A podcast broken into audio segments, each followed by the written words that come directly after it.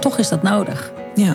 Durf aan te geven, wat bedoel je nu precies? Wat betekent dat voor mij? Eigenlijk zijn dat de twee vragen die je bij elke specialist in het gesprek over je financiën hebt. Wat bedoel je nu precies en wat betekent dat dan voor mij?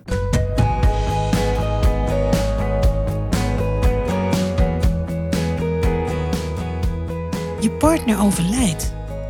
Hoe ga jij verder in je eentje? In mijn podcast Widow Talk interview ik weduwen en weduwnaars.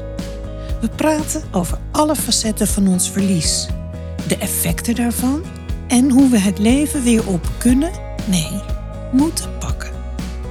Ook spreken we met bedrijven en andere experts die nabestaanden helpen hun leven weer op orde te krijgen. Met Widow Talk lever ik support voor jou na het verlies van je partner. Welkom. Fijn dat je luistert.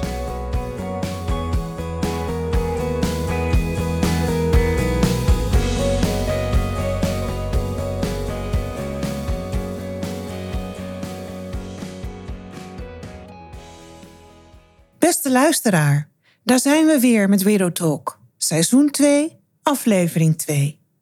Wat gaat het snel en wat is het leuk. We zijn ook heel erg blij met jullie positieve reacties. Dus blijf alsjeblieft reacties geven. Daar kunnen wij alleen maar van leren of gewoon heel erg blij mee zijn. Dankjewel.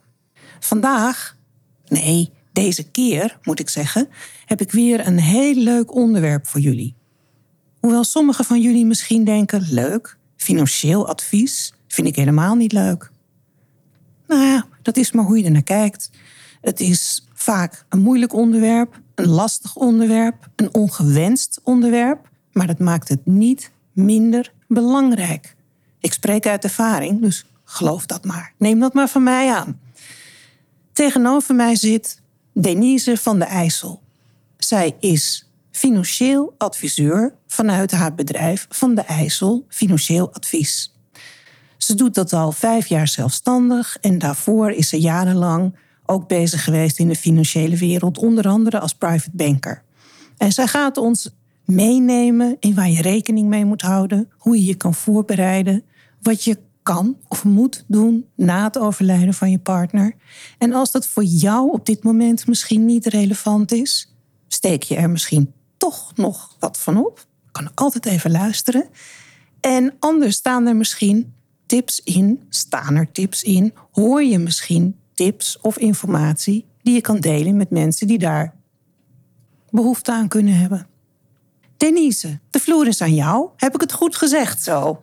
Ja, daar, uh, Marianne, heel hartelijk dank voor die mooie introductie. En uh, ja, wat voeg ik daaraan toe? Dat is een mooie vraag. Ja, ja. wat doe je nou eigenlijk?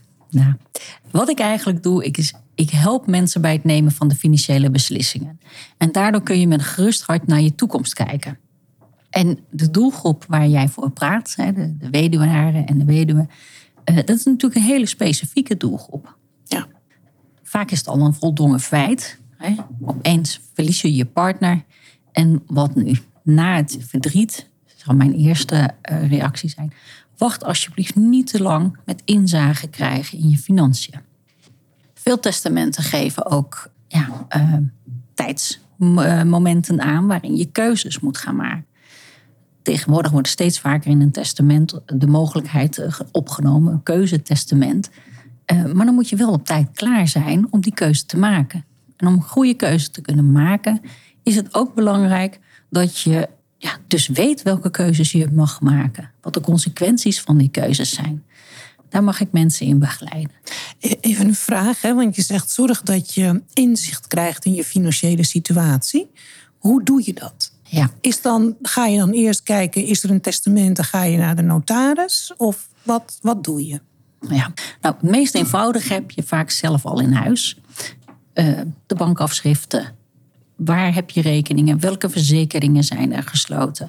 Nou, uh, het stukje paparazzen waar we eigenlijk nooit naar willen kijken. Ja. Uh, zijn er pensioenen? Zijn er misschien in het verleden pensioenen opgebouwd? Dat soort informatie ga je opzoeken. Veel wordt tegenwoordig gedigitaliseerd. Dus dat maakt het wel iets makkelijker. Je hoeft niet meer in de oude schoenendoos te duiken. Ja. Maar dan is het wel tijd om ook dat testament naar voren te halen. En meestal krijg je wel een afschrift van je testament. Hè? Meestal weet je wel of er een testament is gemaakt. Maar stel je nou voor dat je het niet weet. Dan meld je je bij de notaris en die gaat op zoek naar een testament. Goed om te weten, je hoeft niet bij de notaris te zijn die het testament heeft opgemaakt. Je mag naar elke notaris.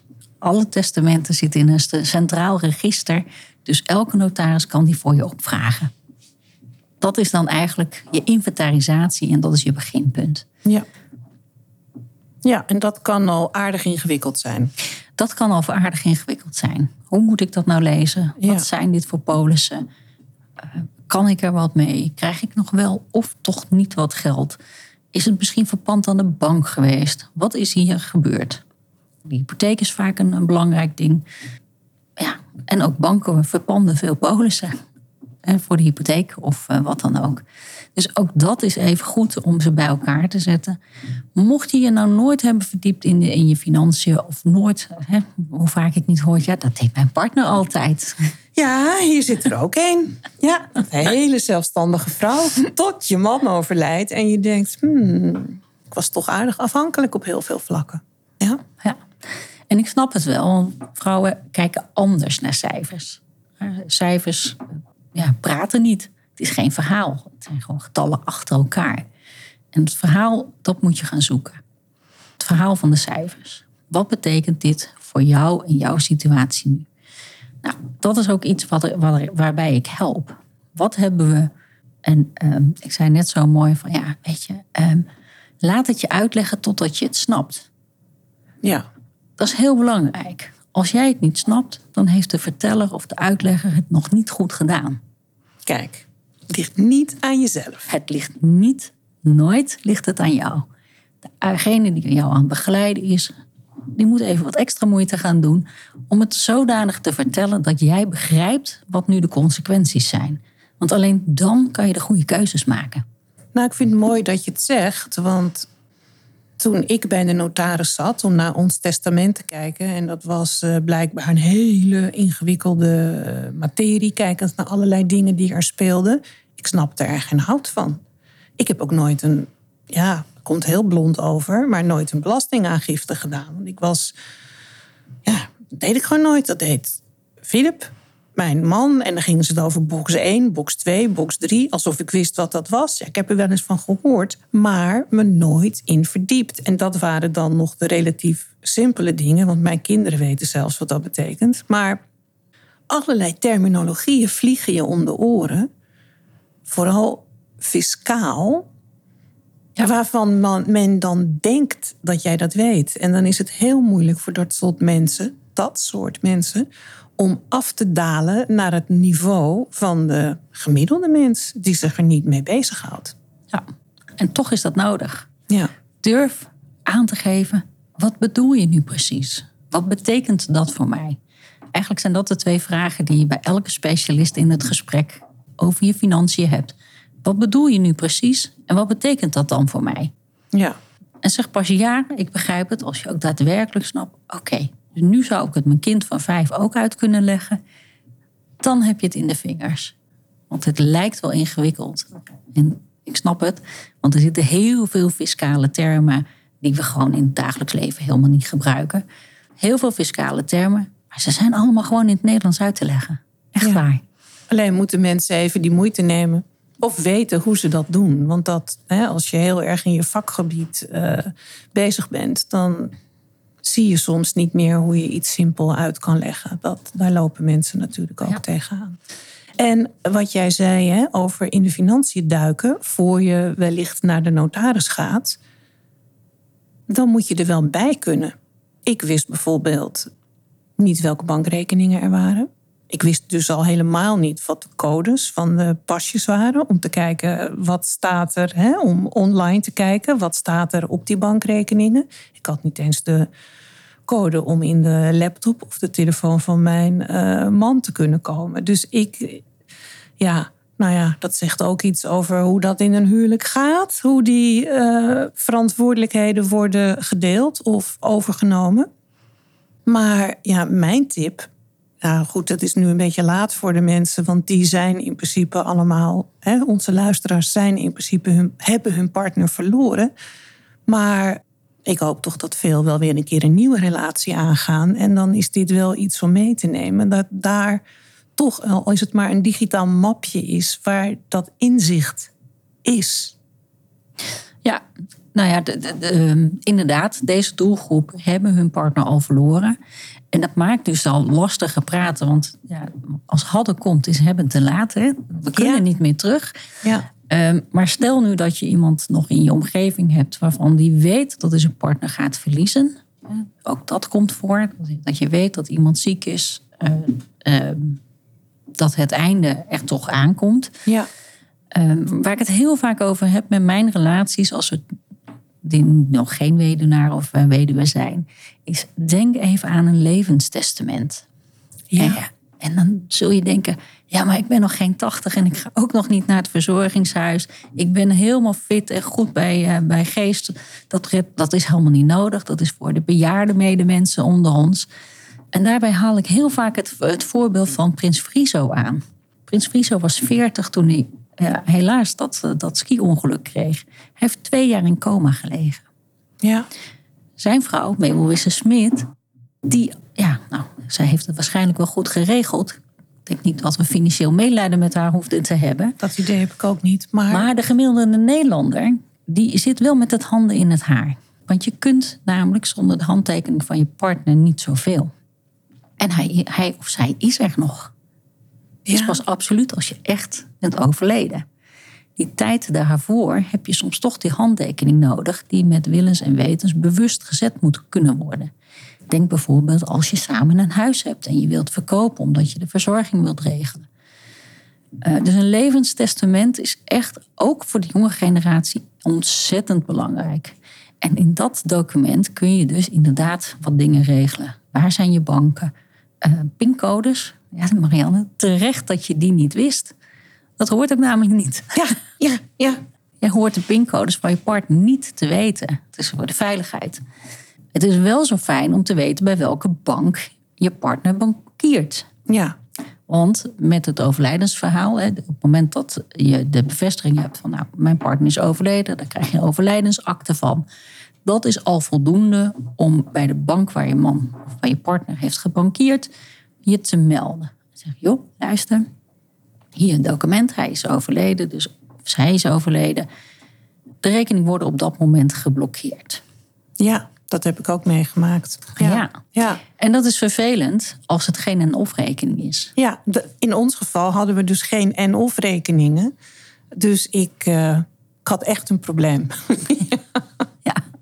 Kijk, en op het moment dat je een en-of rekening hebt, dan blijft de rekening openstaan. Het is of apart, of met elkaar kun je over de rekening beschikken. Maar heb je allebei je eigen rekeningen, dan zul je dus eerst naar de notaris toe moeten om een verklaring van erfrecht te krijgen. Ja. En die notaris verklaart dus dat jij degene bent die over de rekening mag beschikken. Nou, met dat document kun je toezagen in je financiën krijgen. En vanaf dat moment begint dus je inventarisatie. Waar zijn de banken? Waar is er geld? Waar zijn verzekeringen gesloten?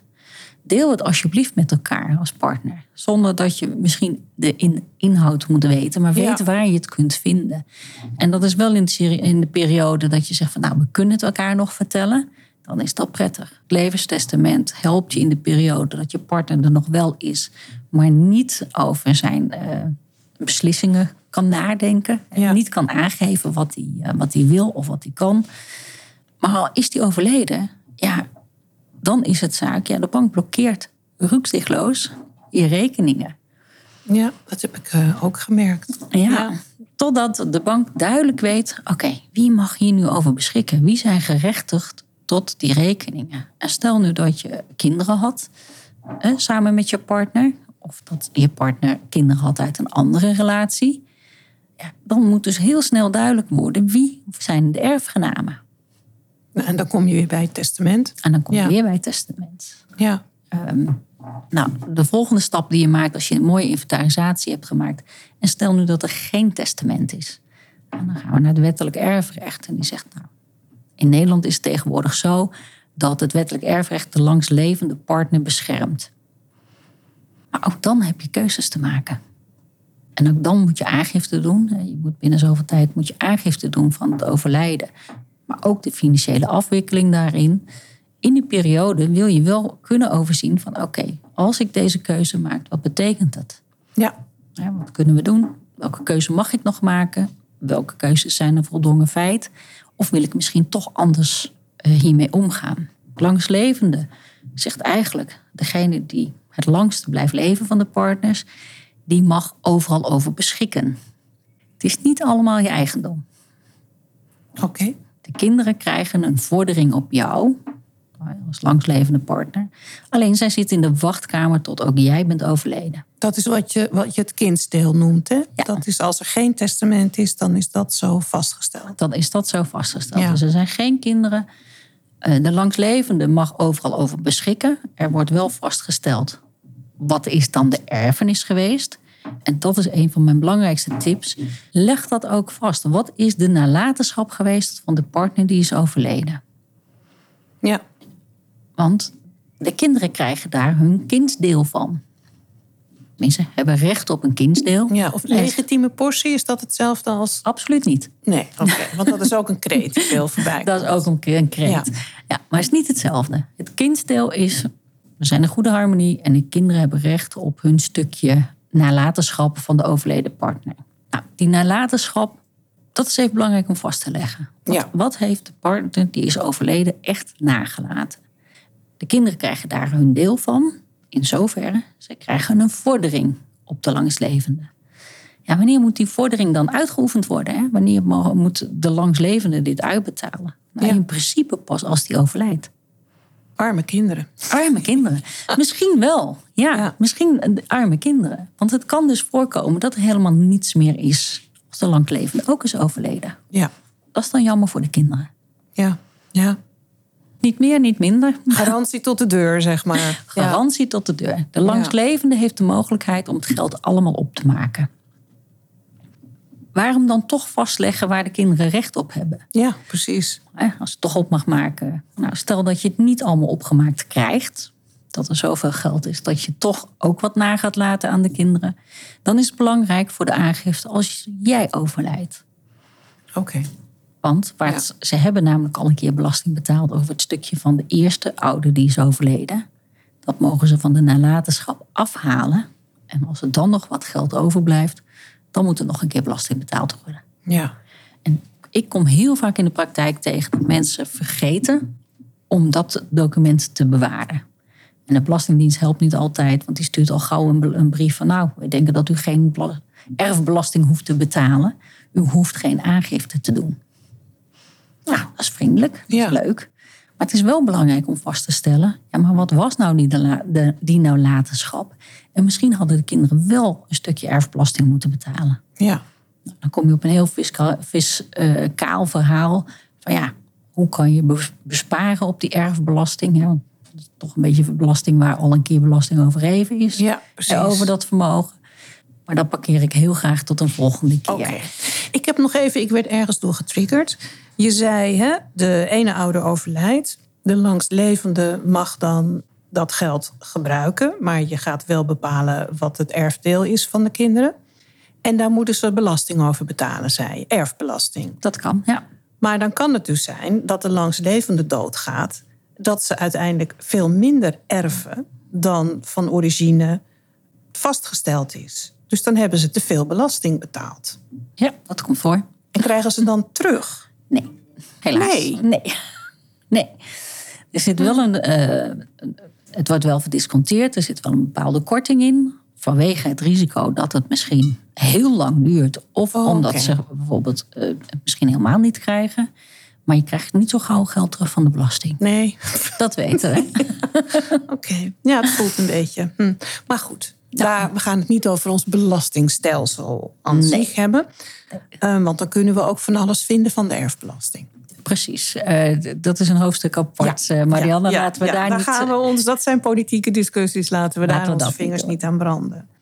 Duidelijk, dus je zegt ten eerste probeer als je weet dat iemand gaat overlijden, zit je natuurlijk in een hele moeilijke situatie, want dan ga ik er even vanuit dat iemand terminaal ziek is of een ongeluk heeft gehad.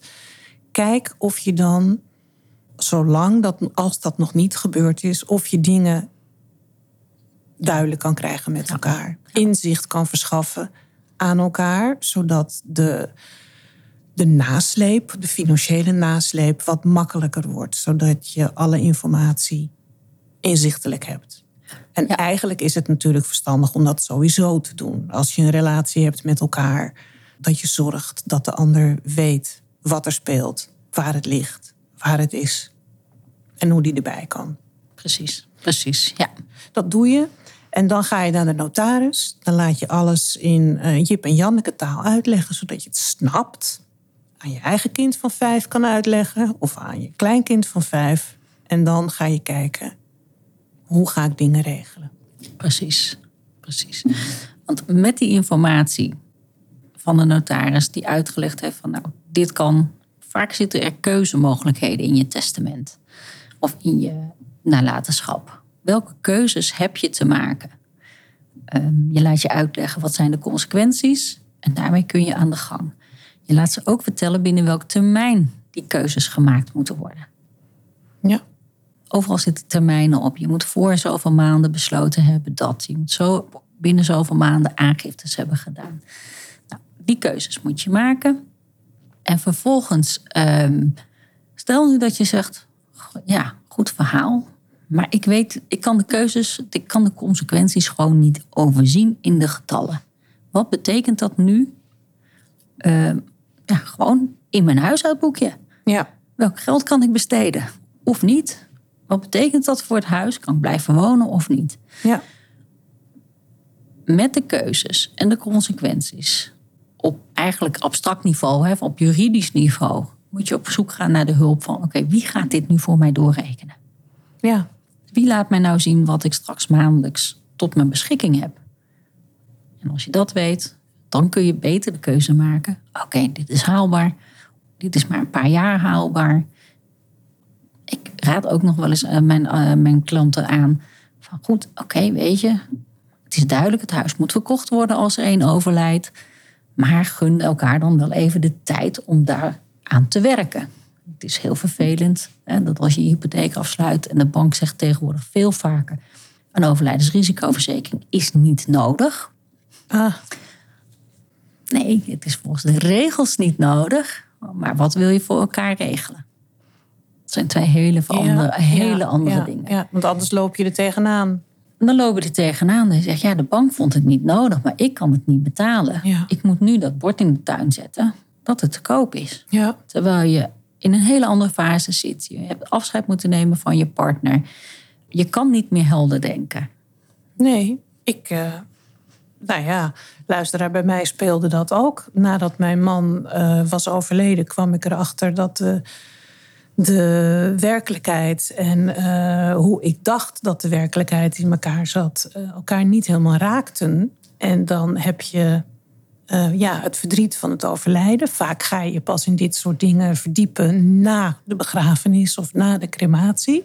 Hè, want dan daal je neer in je, je realiteit, in je dagelijkse leven. En oh ja, testament en hoe zit het met de bank.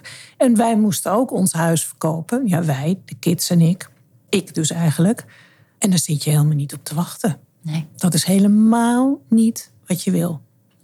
Dus dat maakt het verdriet nog groter. Dat brengt ook heel veel uh, stress met zich mee voor jou. En als je kinderen hebt ook natuurlijk. En ik ben niet de enige waar dat bij gebeurt. Dat gebeurt bij heel veel vrouwen. Want ik heb me laten vertellen dat volgens de statistieken 80% van de vrouwen in Nederland in meerdere of mindere mate financieel afhankelijk is van haar partner omdat wij in Nederland het voorrecht hebben dat we gek zijn op parttime werken. Uh, of helemaal niet werken en bij de kinderen thuis willen zijn. En iedere keuze is prima. Alleen realiseren heel veel vrouwen zich niet hoe afhankelijk ze daarmee worden van de man. En als die wegvalt en het niet goed geregeld is, wat toch ook best wel vaak niet zo is, ja, dan is een klein stukje pensioen en dergelijke. Uh, of uh, hoe heet dat, het ANW, hè, het uh, nabestaande weduwepensioen, is niet voldoende om dat gat te dichten. Wat dus betekent dat je ook dan je huis moet verkopen of je mooie huurappartement moet inruilen voor een goedkoper appartement. Ja, je zult zien dat zowel de wetgeving op gebied van eh, de weduwe- en wezenwet, de ANW, ANWHA, het zit daar vaak aan gekoppeld, er steeds meer van uitgaat dat ieder individu in Nederland zelfstandig, eh, financieel redzaam is. Nou, Mooi, hè? ja, leuke aanname. Dat is een mooie aanname. Ja. En dat wil zoveel zeggen dat als je als partner ervoor kiest om voor de kinderen te zorgen en dus minder betaalde arbeid eh, realiseert, ehm, dat je afhankelijkheid financieel groter is bij je partner, maar ook ten aanzien van je pensioen. Thuis bouw je geen pensioen op. Exact. Ja, De overheid gaat er dan ook van uit dat je maar tot een bepaalde leeftijd voor je kinderen hoeft te zorgen. Hè, tot hun achttiende. ja. Ja, maar als je wacht tot je kinderen 18 zijn, hoe oud ben je dan zelf? Ben je dan nog in staat om netjes een boterham te verdienen, een goed inkomen te genereren, Ja. omdat je dan ja, in, in theorie natuurlijk wel volledig eh, kan gaan werken. Maar ja, zit dan de arbeidsmarkt nog op jouw kennis en kunde te wachten?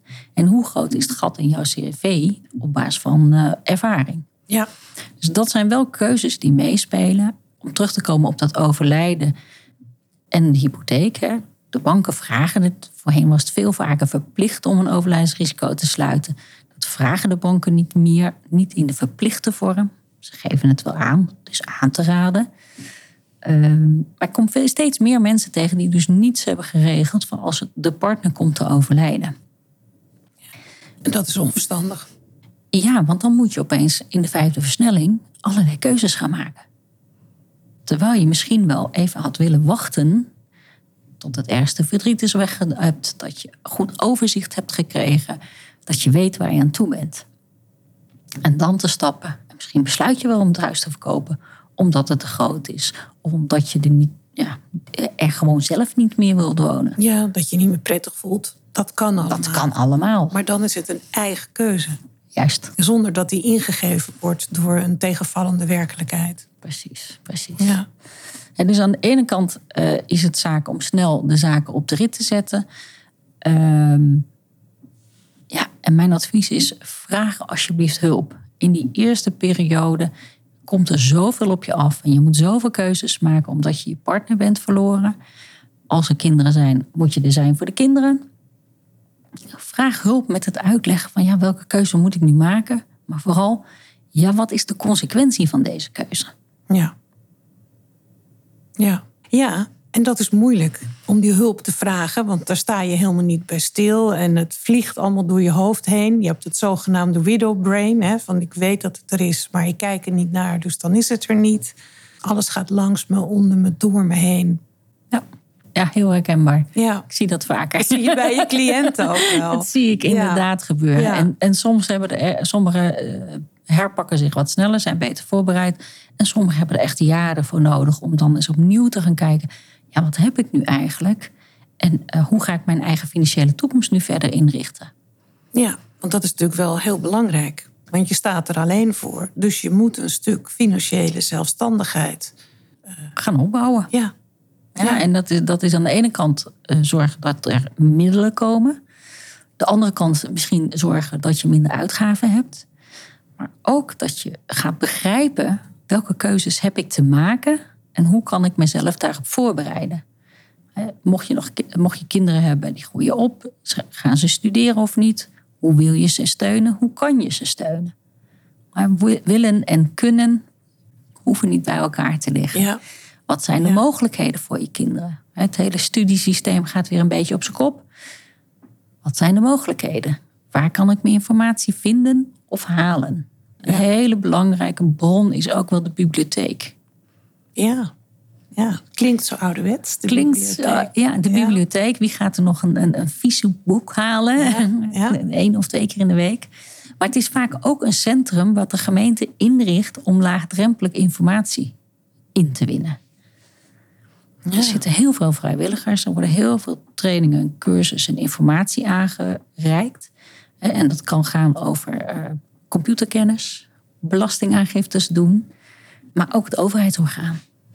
Hè, waar moet ik naartoe? Wie kan me wegwijs maken in eh, waar moet ik me melden voor een subsidie, een toeslag, kinderbijslag of de studiefinanciering?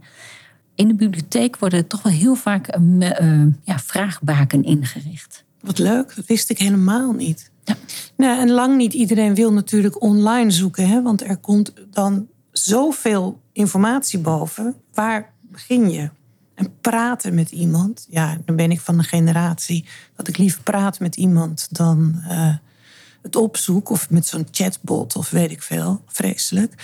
Uh, ja, dat krijg je als je 58 bent. Dan word je toch een beetje van de oude stempel. Ja. Dus dat is mooi. Mooi om te weten. Dus de meest laagdrempelige bibliotheek. Kijk bij de gemeente, die hebben ook vaak wel spreekuren om informatie op te, op te vragen. Bibliotheek is de meest laagdrempelige. En ik ken eigenlijk wel in elke gemeente zo'n punt waar je nou, ofwel een keer een cursus kan doen van joh, ik moet toch wat vaardiger worden op de computer. Hè? Want mijn partner deed het altijd. Ja. Die stuurde de mailtjes, die uh, bestelde online, die deed de belastingaangifte, die deed de contacten met de banken. Nou, hoe maak je dat jezelf eigen?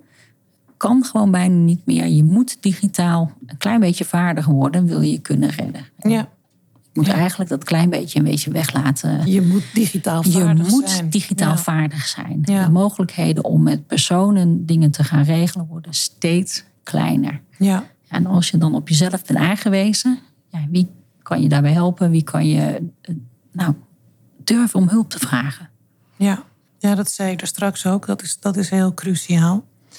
Heb jij nou cliënten gehad of misschien heb je ze nog wel nu, waarvan je zegt, nou, dat is uh, mooi om deze anekdote of, of dit, dit leerpad te delen. Kan je iets vertellen daarover? Ja, ik, uh, ik, ik mag uh, vaker cliënten bijstaan die een partner hebben verloren. En de groep is heel divers. Vorig jaar mocht ik iemand bijstaan die was een vrouw verloren. Die had een grote som geld gekregen uit Polissen. Had dat ook maar vast, vast weggeboekt. En later, een tijdje later, zegt hij, ja, weet je, ik weet het eigenlijk niet zo goed. Ik, uh, ik raak inderdaad de weg kwijt op het internet. Wat mag ik nou met dat geld? Wat kan ik nou met dat geld? Dus ik werd wat later ingeschakeld om mee te denken. En toen bleek dat er eigenlijk in die eerste fase al stappen waren gemaakt die hij beter niet had kunnen doen. Mm. Dat is heel vervelend. Dan ben ik te laat bij betrokken geweest om mee te kijken van, joh, wat voor polissen waren dit? Wat mag je ermee doen? Wat kun je ermee doen? Waar kunnen we het even parkeren tot we het echte besluit hebben genomen? En soms is dat gewoon bij de verzekeraar. Laat me even staan. Ik weet nog niet waar het geld naartoe moet. Hier moet ik nog even over nadenken. Als jij je rekeningnummer niet doorgeeft aan de verzekeraar, dan bewaart hij het echt wel voor je. Ja. Hij kan het namelijk niet kwijt. Ja. Dus hij bewaart het echt wel. Ga daar geen jaren over nadenken. Maar dat geeft je wel de gelegenheid om even je informatie in te winnen van wat kan ik hiermee en wat is een verstandige keuze. En joh, klopt het als ik het op die rekening parkeer, dat ik er later een echte keuze over kan gaan maken. Ja. Uh, helaas, deze man, uh, dat hebben we dan wel helemaal uitgezocht. Hoe gaan we die terugdraaien? Nou, dat komt pas het volgende belastingjaar. Dus dan moet je een jaar. Ja. Is kan je, kan je niet zoveel? Is het geld geblokkeerd? En dat is vervelend. Gelukkig kom ik ook de andere kant tegen. Een, een, een, eh, mevrouw die veel leeftijd scheelde met haar partner. Dus zij wist dat hij nou, nou, naar alle waarschijnlijkheid wel eerder zou overlijden. Het leeftijdsverschil was redelijk fors. Dus die was goed voorbereid. Ik heb hier een prima, ik heb hier een map. Het is zover, mijn man is overleden. Ik heb hier een map. Daar staan alle gegevens in. Maar ik kom ook polissen tegen. Ik weet het niet. Wil je eens even meekijken? Wat kan ik ermee? waar sta ik eigenlijk? Kun je me dat overzicht geven? Dan kun je mij het overzicht geven? Welke keuzes heb ik nu te maken? En die mevrouw, aan het eind, of een beetje halverwege de, de, de rit, kwam tot ontdekking. Oh, dus het is voor mij, als ik mijn werkgever een klein beetje mee kan krijgen, is het voor mij haalbaar om gewoon eerder te stoppen met werken. Deze mevrouw is daadwerkelijk eerder gestopt met werken. Omdat uiteindelijk de zaken toch wel heel goed geregeld waren. En samen met de werkgever die zegt van ja, weet je, je bent van een goede gewaardeerde eh, kracht geweest. Wij willen best helpen door een klein stukje geld mee te geven dat jij kan stoppen. Uh, En dat je exact weet van ja, waar moet ik van leven tot mijn pensioen? hoe ga ik nou op mijn pensioen inrichten? Haal ik een stukje naar voren of laat ik het lopen? En we samen kunnen uitzoeken. Ja. ja. En een hele andere invulling kunnen geven heeft zij dus aan haar verdere leven.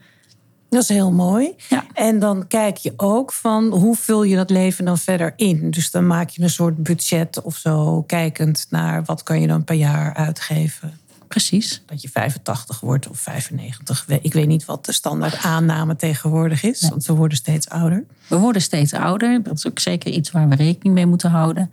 En wat ik meestal wel betwist bij mijn relaties is dat ze zeggen: ja, maar als ik ouder ben, heb ik minder geld nodig. En dat betwist ik omdat we steeds beter voor onszelf willen zorgen, maar ook zelf moeten gaan zorgen. Ja. Uh, dus wat we zien is dat de overheid steeds minder aan medische kosten vergoedt. Ja. Ik zeg, ik heb het vaak over comfortabel oud worden. Ja. Als je comfortabel wil oud worden, dan zul je daar ook zelf wat geld uh, voor moeten reserveren.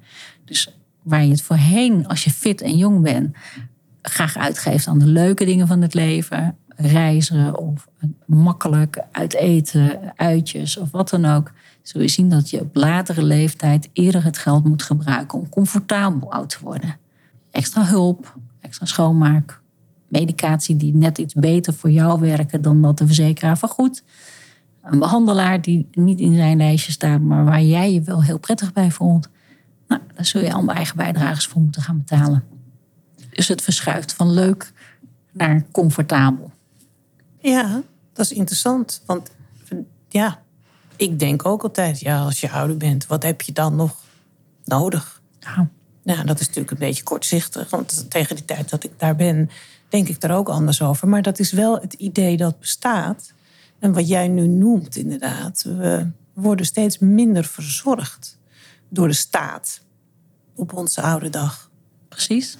En dat gaat dan dus van je, van je maandelijkse eigen kosten af. Waardoor er weer minder overblijft voor andere dingen. Nou ja, weet je, de behoefte aan andere dingen wordt minder. Marianne, ik bedoel, Ja. als je je eh, niet optimaal voelt, je voelt je niet fit, je hebt wat klachten, dan sta je niet te springen om in het vliegtuig te gaan en een mooie Nee. rondreis in Australië te maken. Logisch. Logisch, ja, Ja, maar je wil nog wel een mooi en menswaardig en een comfortabel bestaan hebben. exact. Ja. Ja, en ehm, En misschien nog een keertje uit eten of eens een keer naar het concertgebouw. Ik roep maar even. precies, iets. weet je. Ja. En misschien dat je daar zelf niet kunt komen, maar dat je dan gewoon de taxi kan bellen. Ja. ja. joh, ik ga een avondje uit. Ik wil met de taxi gebracht worden. En ik wil ook weer dat de taxi me ophaalt. Ja, dus je gaat je geld anders besteden. ja. Ja, weet je, ga je nog elke week je huisje doorlopen met poetsen en eh, cleanen? Of zeg je, oh, nou, weet je, eh, mijn lijf eh, vindt dat niet meer zo fijn. Laat ik eens kijken of iemand dat mij kan ondersteunen. ja. En natuurlijk hebben we daar nu nog de WMO voor. Hè? Maar goed, wij zitten allebei in de Randstad. Eh, je kan gewoon een indicatie voor een WMO, maar er is niemand die dat uit kan voeren. Nee. Dus Even voor de luisteraar, waar staat WMO voor? ehm, daar staat voor de wet maatschappelijke eh, ondersteuning of eh, participatiemaatschappij. Ja, dus daar kan je dan eh, support aanvragen Ja. voor hulp in de huishouding. Zeg Hulp maar. in de huishouding of lichtverzorgende taken waardoor je langer thuis kan blijven Ja. wonen. Dus iemand die de medicatie komt helpen toedienen. Of iemand die het huis schoonmaakt, een traplift. Dat soort hulpmiddelen komen uit dat potje. Maar daar zijn wachtlijsten voor en het wordt ook een beetje uitgehold, nog steeds, heb ik het idee. Absoluut. Ja. ja. Waardoor je weer meer kosten zelf moet dragen. Ja, ja. Ja. weet je. En, en, wat ik zelf zie is dat er misschien wel indicatie komt omdat je alleen bent en niet meer helemaal zelf je huis schoon kan houden, het zware huishoudelijke werk niet meer helemaal zelf kan doen. Dan wordt er wel indicatie gegeven van, goh, jij mag wel, hè, jij komt er een aanmerk voor huishoudelijke hulp. Maar ja, die werken meestal niet bij de gemeente. Nee. nee. Eh, Nee. Dus misschien wil je wel via een andere route mensen inhuren. Of mensen waar je meer vertrouwd bij bent. Of mensen die de boodschappen voor je halen. Ja. Dus nou, dat is het comfortabel oud worden. Zelf regie houden over hoe richt ik mijn leven in. eh, hoe ga ik dat doen. En zeker als je een partner hebt verloren. Moet je nadenken over hoe ga ik dat dan voor mezelf doen. Ja, en er staan heel veel mensen niet bij stil. Die kijken denk ik inderdaad naar de eerste tien jaar. En nou ja, Daarna zien we wel. Maar dat is net zo belangrijk. Dus daarvoor zeg jij ook: huur die expert in, die deskundige, om daarover te praten. Zodat je zeker weet dat alle variabelen uh, meegenomen worden. Precies. Uh, zorg dat je dat inzicht gaat krijgen. En of je dat zelf kan of met een expert doet. Weet je, dat maakt me nog niet eens uit. Zorg dat je het inzicht gaat krijgen. Hoe, hoe ziet dat er nou straks uit? We hebben natuurlijk een hele generatie die ook opgegroeid is met ja, als ik oud ben, dan steun ik wel mijn kinderen. Ja. maar de kinderen van nu zijn toch wel heel anders opgegroeid. Bovendien hebben ze uh, misschien ook wel uh, zelf kinderen. En je moet je afvragen van ja, wil jij de partner zijn? Wil jij de langslevende ouder zijn waar kinderen alleen langskomen omdat ze je hulp nodig hebben? Ja. Of wil je graag dat ze langskomen om een kopje, een kopje thee en koffie met je te drinken? Echt gewoon gezellig Precies. langskomen. Ja. Zonder omdat allerlei. Ze het leuk vinden. Omdat ze het leuk vinden, omdat ze het gezellig hebben en niet allerlei taakjes meekrijgen van: oh ja, nu je hier toch ben, dit moet nog gebeuren en dat moet gehaald worden en dat moet besteld worden. Ja, ja, ja. Dus daar kun je ook over nadenken: van ja, hoeveel leg ik bij mijn kinderen straks? Of wat ga ik eraan doen om dat vast voor te zijn en zoveel mogelijk zelf uh, de regie te houden? Ja. En op mijn eigen manier dat in te richten. Ja, dat regie houden komt heel veel terug. Maar dat is natuurlijk ook heel belangrijk. Want je hebt niemand meer om de regie aan te delegeren. Hè? Want Precies. Die, die partner is er niet meer. Ja. Ja. ja. Dat is misschien wel mooi, want er zullen ook mensen zijn die hun partner verliezen en weer een nieuwe partner tegen gaan komen. Ja. Waarmee ze weer uh, samen kunnen gaan leven. Nou, voor hun heb ik nog even de tip. Voordat je samen gaat leven, laat ook dat even in, samen in beeld brengen. Welke verplichtingen ga je naar elkaar aan? Nieuwe partner in mijn leven, wat gaan we wel delen, wat gaan we niet delen? Ja. Mocht je zover zijn dat je zegt, nou, we stappen ook weer in het huwelijksbootje. Kijk dan nog even goed naar het testament wat je met je eerste partner hebt gehad. Ja. want het langslevende, een huwelijk of het samenwonen met een nieuwe partner kan voor de kinderen een momentum zijn om hun kindsdeel op te eisen. Ah, en dat kan vervelend zijn.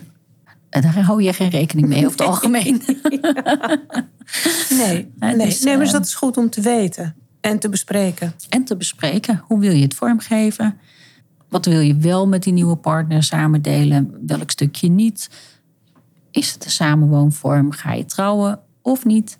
Realiseer je als je trouwt dat het langslevende verhaal weer gaat gelden, maar dan voor je nieuwe partner. Ja.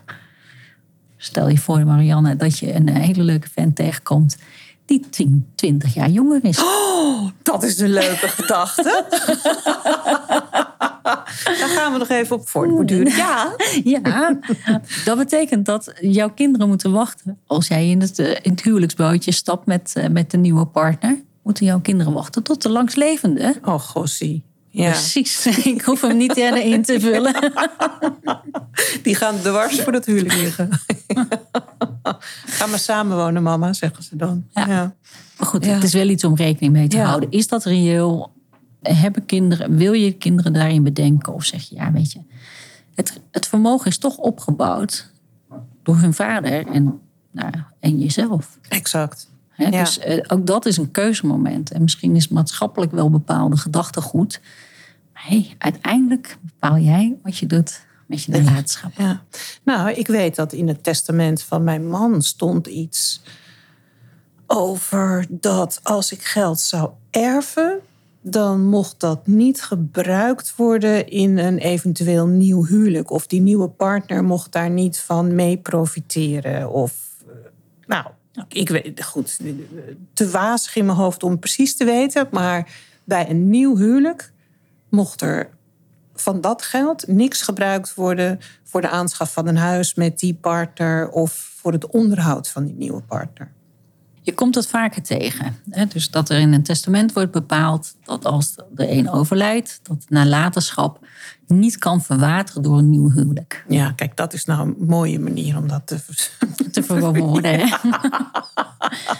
ja. Dus vaak zeg, geeft iemand aan in zijn testament: van, nou weet je, dat vermogen wat vererft, dat moet apart gehouden worden. Nou, en dan moet je even nadenken: hoe ga ik dat apart houden? Ja, want zoals jij het stelt, is het best wel cru. Het mag, Ja, dat was niet, ook heel cru. mag niet gebruikt worden, Ja, maar het mag wel gebruikt worden voor je eigen levensonderhoud. exact. Dus je kan wel zeggen van nou weet je, dat geld gebruik ik voor het eigen levensonderhoud. Stel dat je met je nieuwe partner een huis koopt, dan blijft dat deel wat jij gebruikt hebt van jou. Ja, Dat moet je goed vastleggen. ja. Maar niet meer dan minder. ja daar, ligt het weer. Bespreken, Goed. goed advies krijgen, het snappen en dan vastleggen. En dan Ja. vastleggen. Want er zijn echt nog wel mogelijkheden dat je gewoon verder kan leven met die nieuwe partner. Ja, En dat dat ook financieel goed eh, ingericht wordt. Maar ja. dan moet je even van tevoren de tijd voor nemen. Oké, hoe gaan we dit dan inrichten?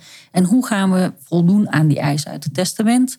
Wat moeten we daarvoor vastleggen? En eh, welke speelregels gelden er? ja. Nou, interessant. Ja, ik heb een heel mooi vak, Marianne. Ja, ja.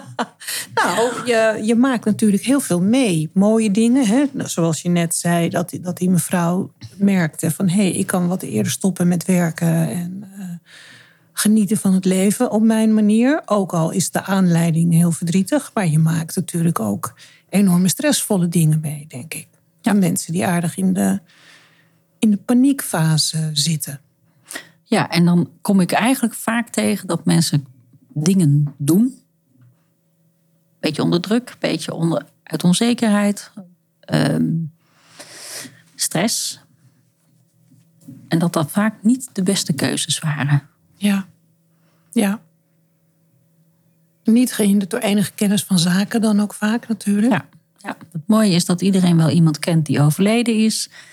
Eh, de buurman is opeens deskundig geworden. Ja. We kijken van, goh, ja, hij of zij heeft het als volgt geregeld. Dan ga ik dat ook maar zo doen. ja. Dat is het slechtste advies wat je kunt krijgen. precies. Haal je het advies bij de mensen die deskundig zijn. Vraag door. Zorg dat je het snapt. Neem dan even een moment van bezinning, zeg ik wel eens. Ja. Ga er even over nadenken. Ben je het er nog niet helemaal naar uit? Misschien moet je dan een second opinion bij een andere deskundige halen. Je kan naar een notaris, je kan naar een financieel adviseur, een bankmedewerker. Er zijn best wel veel mensen die je bij kunnen staan. Maar je buurman, je zwager, dat zijn meestal geen deskundige mensen. Die Nee. hebben vaak een ander vak. Ja. Ja. ja, ze bedoelen het vaak goed. Absoluut. En hebben de klok horen slaan. Maar ja, waar die kleepot nou precies hangt. En iedere situatie is anders, hè? want dat zei jij net ook. En je moet natuurlijk doen wat voor jou in deze situatie de juiste aanpak is. Precies. Weet je, en soms gaat dat voorbij aan het meest eh, rendementsvolle beslissing. Ja, Maar past het gewoon bij jou en bij jouw situatie om het anders te doen? ja, Dat is ook goed. ja. Als je maar begrijpt, ik heb dat daarom gedaan. Ik laat misschien wat rendement liggen. Ik heb misschien niet de meest fiscale optimale keuze gemaakt. Maar zo voelt het goed en hiermee kan ik verder. Dit begrijp ik, dit snap ik. Ehm, dit is een goede keuze voor mij. Ja. Mooi. Heb je daar nog wat aan toe te voegen? Zijn er nog dingen waarvan je denkt, nou, dat wil ik nog kwijt? Of zeg je, nou, dit was eigenlijk wel genoeg voor nu? Ik eh, weet het niet, ik kan niet in je hoofd kijken. dat is een hele goede Marianne. Ja. Nee, voor nu is dit eh, denk ik heel veel informatie. Ook heel veel handvatten om ermee aan de slag te gaan. Ja. Ehm, wat ik graag kwijt wil nog is... ehm, zorg dat je weet waar je staat met je financiën. Zorg dat als je het niet helemaal begrijpt... dat je op zoek gaat naar mensen die jou daarin kunnen helpen... om het wel te begrijpen. Dus ben je nu alleen en denk je... ja, ik doe het nou maar... en de boekhouder zegt dat het zo wel goed is... dan zeg ik verkeerde antwoord. Zorg dat je het zelf snapt. Ja. Ja, dankjewel. Dat is een hele goeie. Dat geldt ook voor mij. Oh, nog een actiepuntje. Ja, ja. nee, ik, ik ben wel ermee bezig, maar ik stel het ook steeds uit. Het is niet mijn favoriete bezigheid. En dat kan ook betekenen dat je bepaalde dingen gewoon beter niet meer kan doen. En dat moet je ook maar willen horen. Maar goed, eh, er alleen voor staan betekent ook dat je een grotere verantwoordelijkheid hebt voor jezelf, voor je eigen financiële zelfstandigheid, maar ook naar je kinderen toe natuurlijk. Dus eh, ja, dan moet je die verantwoordelijkheid gewoon eh, pakken. Absoluut. Maar misschien is er ook een hele mooie keerzijde. En is er wat dingen, kun je keuzes maken waardoor het wat makkelijker, beter overzichtelijk wordt. En word je misschien wel verrast in positieve zin. Ja, het geeft hoe dan ook rust, denk ik. Absoluut. De duidelijkheid is misschien niet altijd. Dan die duidelijkheid biedt misschien niet altijd het antwoord wat je wil horen. Maar dan weet je wel waar je aan toe bent. En dan kan je al naar gelang daarvan je leven verder inrichten. En dat geeft uiteindelijk weer rust. Ja, je weet Ja. precies wat je te doen staat Ja. dan. Ja, ja. Dat, is, dat geeft inderdaad, dat is wel vaak wat ik terugkrijg. De, de rust die het geeft, omdat je weet waar je aan toe bent. En ook weet welke keuzes je nog te maken hebt. ja. ja. Absoluut. Nou, mooi. Dankjewel. Heel graag gedaan, Marianne. Ja, fijn. Nou, luisteraar, ik heb best een aantal dingen geleerd. Dit eh, uurtje, kleine uurtje. Ik hoop jullie ook. En ik kan me ook voorstellen dat wat we hier besproken hebben, niet alleen voor jou belangrijk is, maar ook voor mensen in je omgeving. Dus deel deze podcast, eh, deze aflevering, aflevering 14, alsjeblieft met mensen die hier iets aan kunnen hebben.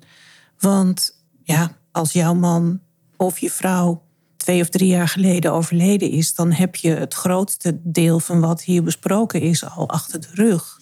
Maar toch op ten lange termijn kijken naar je financiële zelfstandigheid blijft een issue. Het opstellen van een levenstestament, zoals Denise beschreef, blijft ook iets. Dat kan je nog steeds doen, ook al is je partner al tien jaar over geleden eh, overleden. Dus er zitten toch aardig wat elementen in hier die ja, relevant blijven, ongeacht hoe lang geleden je partner is overleden. Zelfs als je partner helemaal niet overleden is, zijn ze ook relevant. Dus in het geval je al een nieuwe partner hebt, maar toch geniet van deze podcast, wat ik me kan voorstellen, haha, ehm, kan dit ook relevant zijn. Dus dankjewel voor het luisteren. Vergeet niet een review achter te laten, alsjeblieft, op de site waar je naar deze podcast luistert. Dankjewel, tot de volgende keer. Stay tuned. Dag. Dank voor het luisteren naar deze aflevering van Widow Talk. Op de website widowsandwidowers.nl, zie de link in de show notes, kan je meer informatie vinden over onze support voor nabestaanden. Daar zie je wat we met widowsandwidowers.nl allemaal doen. Onze activiteiten, blogs, shop en ook een overzicht van onze eerdere Widow Talk afleveringen. We horen graag je feedback via mail en social media. Vergeet je niet je te abonneren op Widow Talk, zodat je geen aflevering mist. Geef je ook nog even een review of een rating zometeen.